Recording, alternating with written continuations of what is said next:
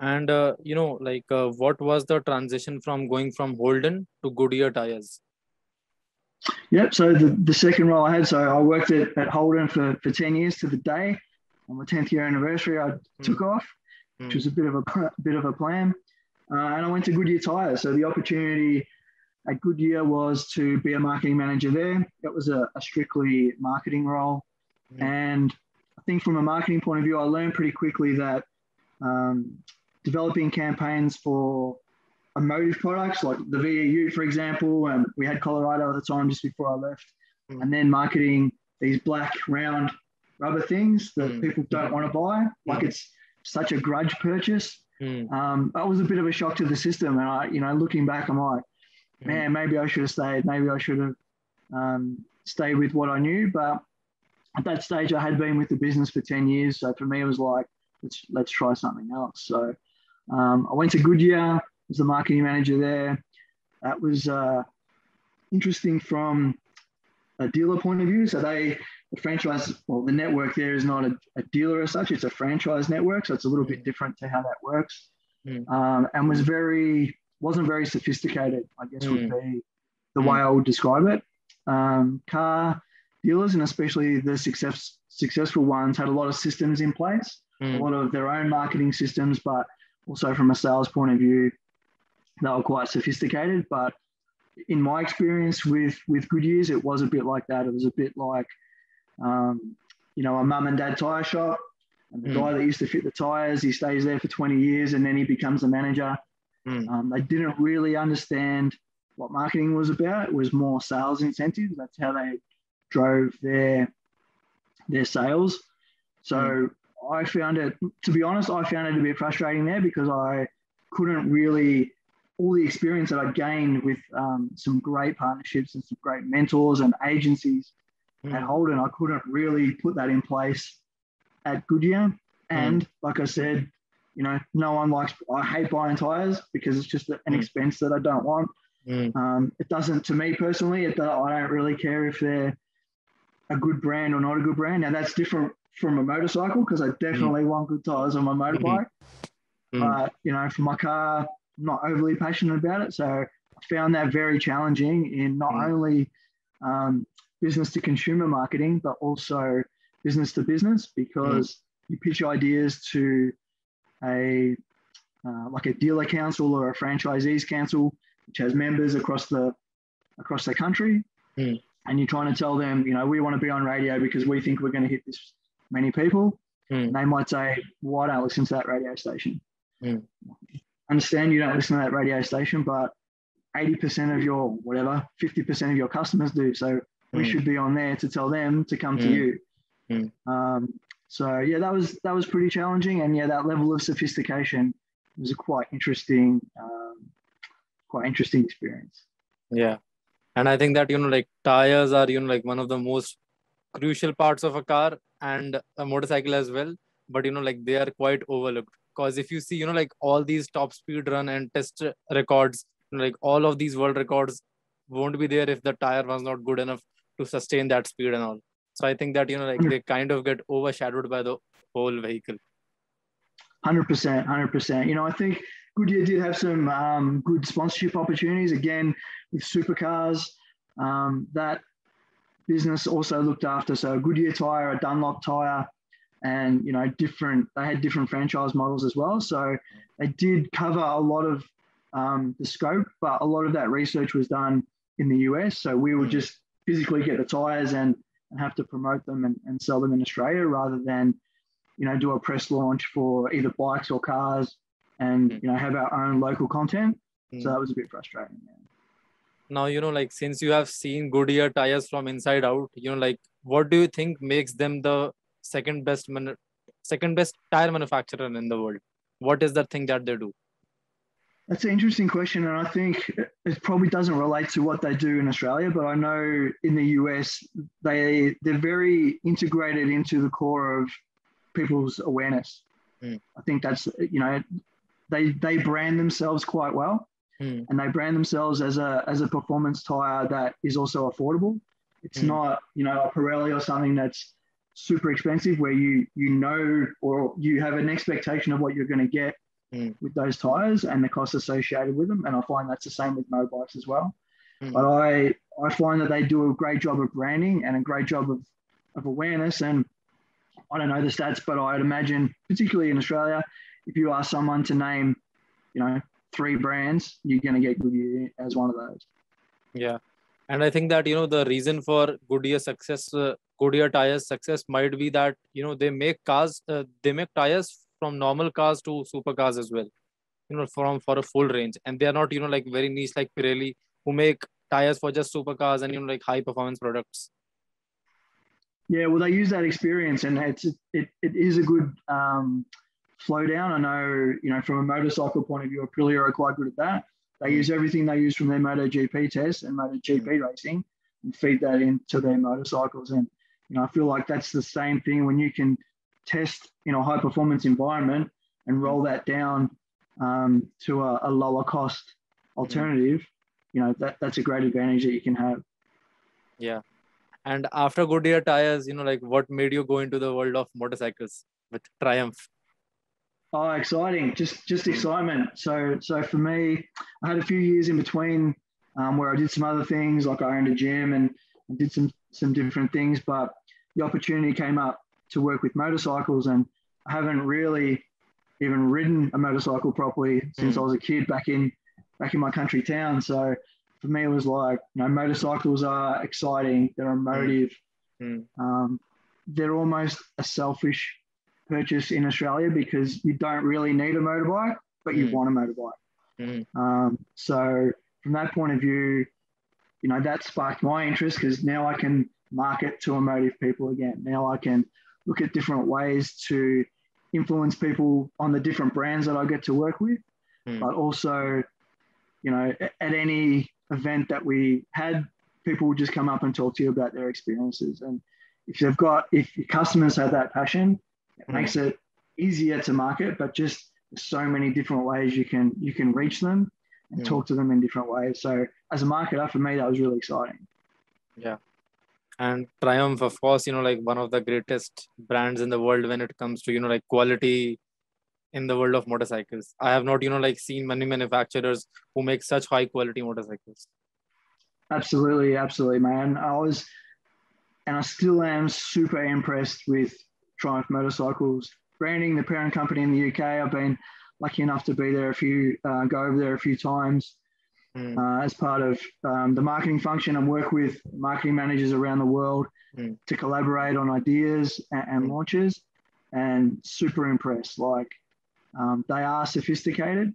Mm. I'm not sure in Australia, from a dealer point of view, our dealers have caught up to that yet, but these guys hmm. are super cutting edge in terms of um, the systems they, they're mm. putting in place, you know, in terms of e commerce, in terms of how they do their launches, in terms mm. of their um, product quality, mm. and the way they roll it out around the world too. So I was really, really, I'll, I'll be honest, I was surprised but after working with them for five years, um, you know, they're up there with some premium car companies in terms of um, their sales team, their marketing team, and, and how they go to market. So super impressed.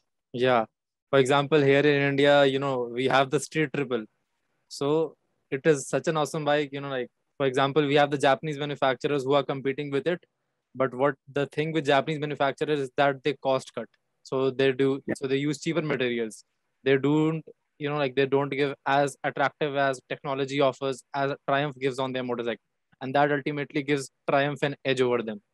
So you know like everyone goes for triumph because of you know the top notch quality. They expect you know like we can get a lamborghini ferrari level of uh, technology just in a you know like a bike of triumph from a bike of triumph. So and i ride a street triple and i love it. It's my favorite my favorite bike. It, probably be close to maybe an Aprilia Tuono in terms of mm. my favorite of the bikes that I've been lucky enough to ride. But that you know, I, I own one. I love it. I love it on the track. Mm. Um, super super great bike in terms of uh, how dynamic it is, and like you said, and that build quality just to me sets it above. Exactly, exactly. And the Triumph Tiger is you know like has a huge fan base in India since you know like we have a lot of adventurers here.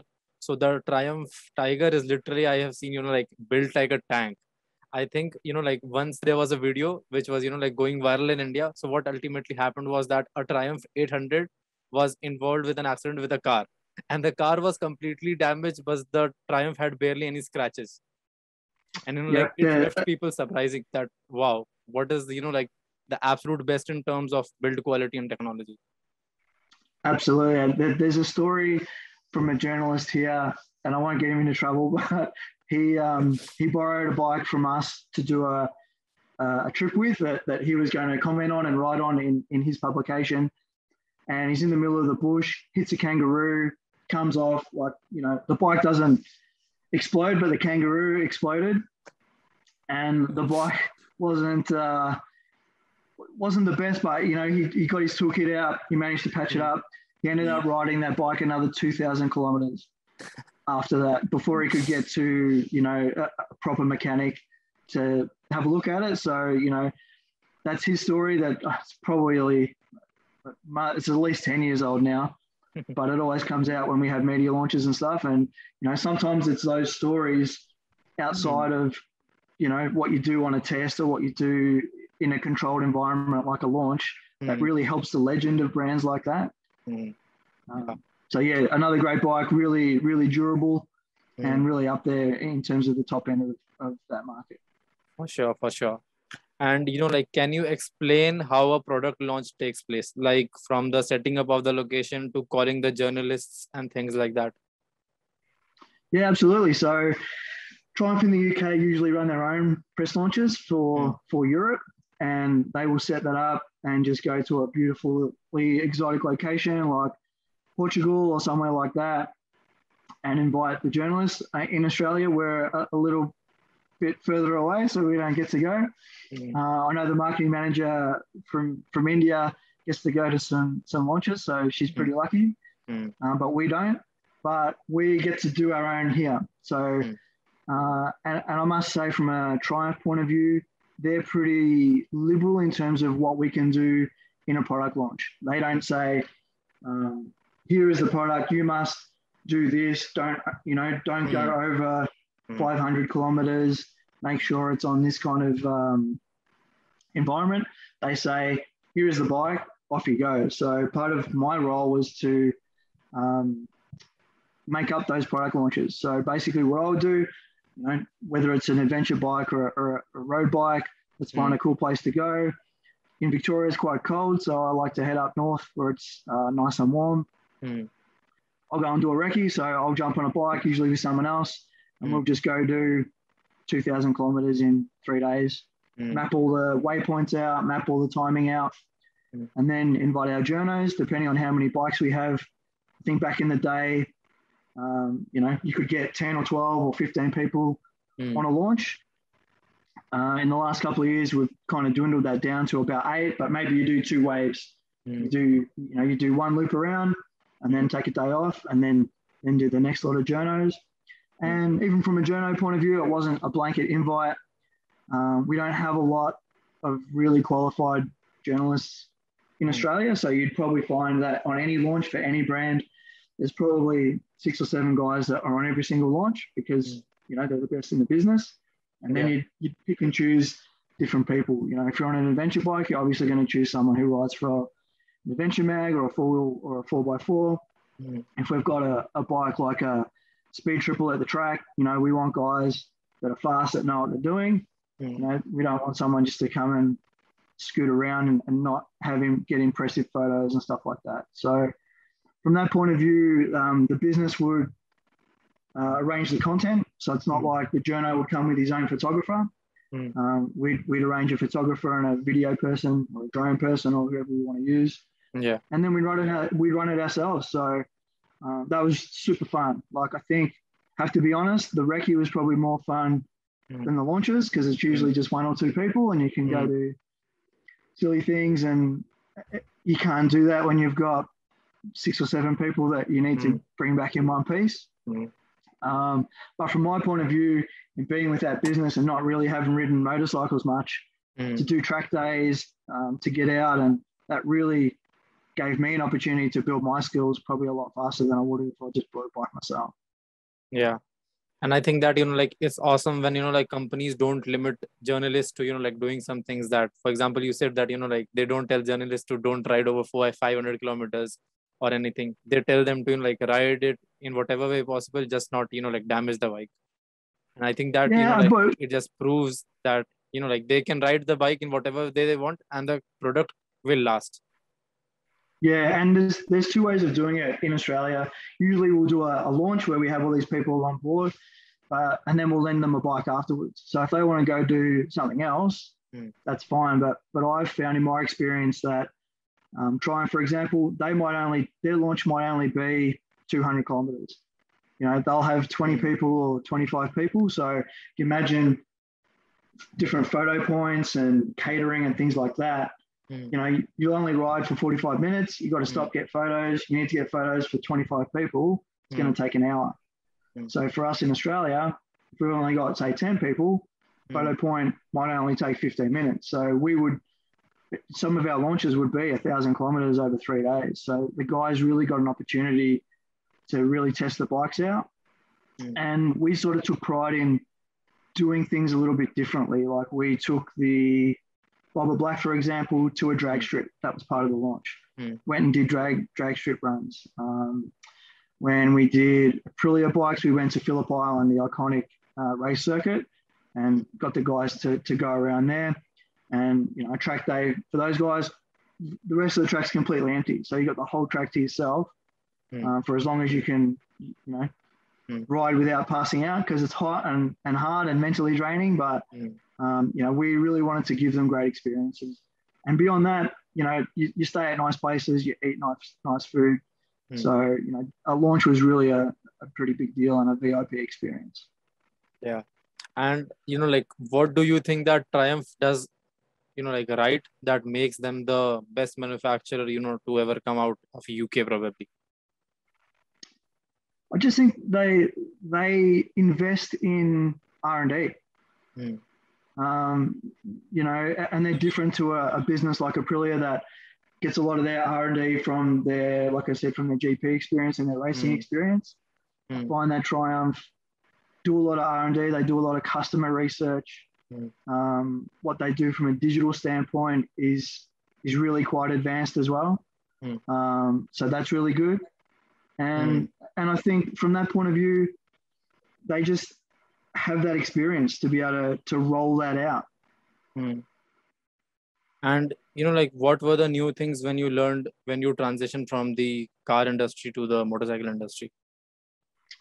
Yeah, again, again around the the franchise network or the dealer network was quite different. And in Australia, we're finding that unless you're a sophisticated dealer, you're not going to be around for very long. And you know that's like car dealers as well. So probably in the last 15 years, a lot of those mum and dad shops that are just, you know, shops in a small town, they carry every brand. Um, they're kind of disappearing as the more sophisticated dealers that, you know, control the trade-in market, control the second-hand market, uh, are good marketers and are good at uh, CRM and, and customer relationships. They're the ones that, that succeed. So I think that is a definite thing that's happening in, in the Australian market. Um, but yeah, it, it's not that dissimilar from a car brand in mm. terms of dealing with the, the OEMs. Mm-hmm. Um, there's different levels of, of, sophistication there as well. And then, you know, Triumph is UK based. Aprilia Moto Guzzi Vespa is, is Italian based. So from a mm. cultural point of view, they, um, they handle things in a different way. And just you can see the cultural way that they manage things and the sophistication. I mean, Uh, Moto Guzzi is, is a great is a great authentic old brand. They're celebrating their 100 years today. Um, their plan is very basic. You know, I've been lucky enough to go to Mandello and, and see it, and it's it's not technologically advanced, which doesn't mean they don't make great bikes mm. because it's all handcrafted, mm. but it's just a different approach. Yeah,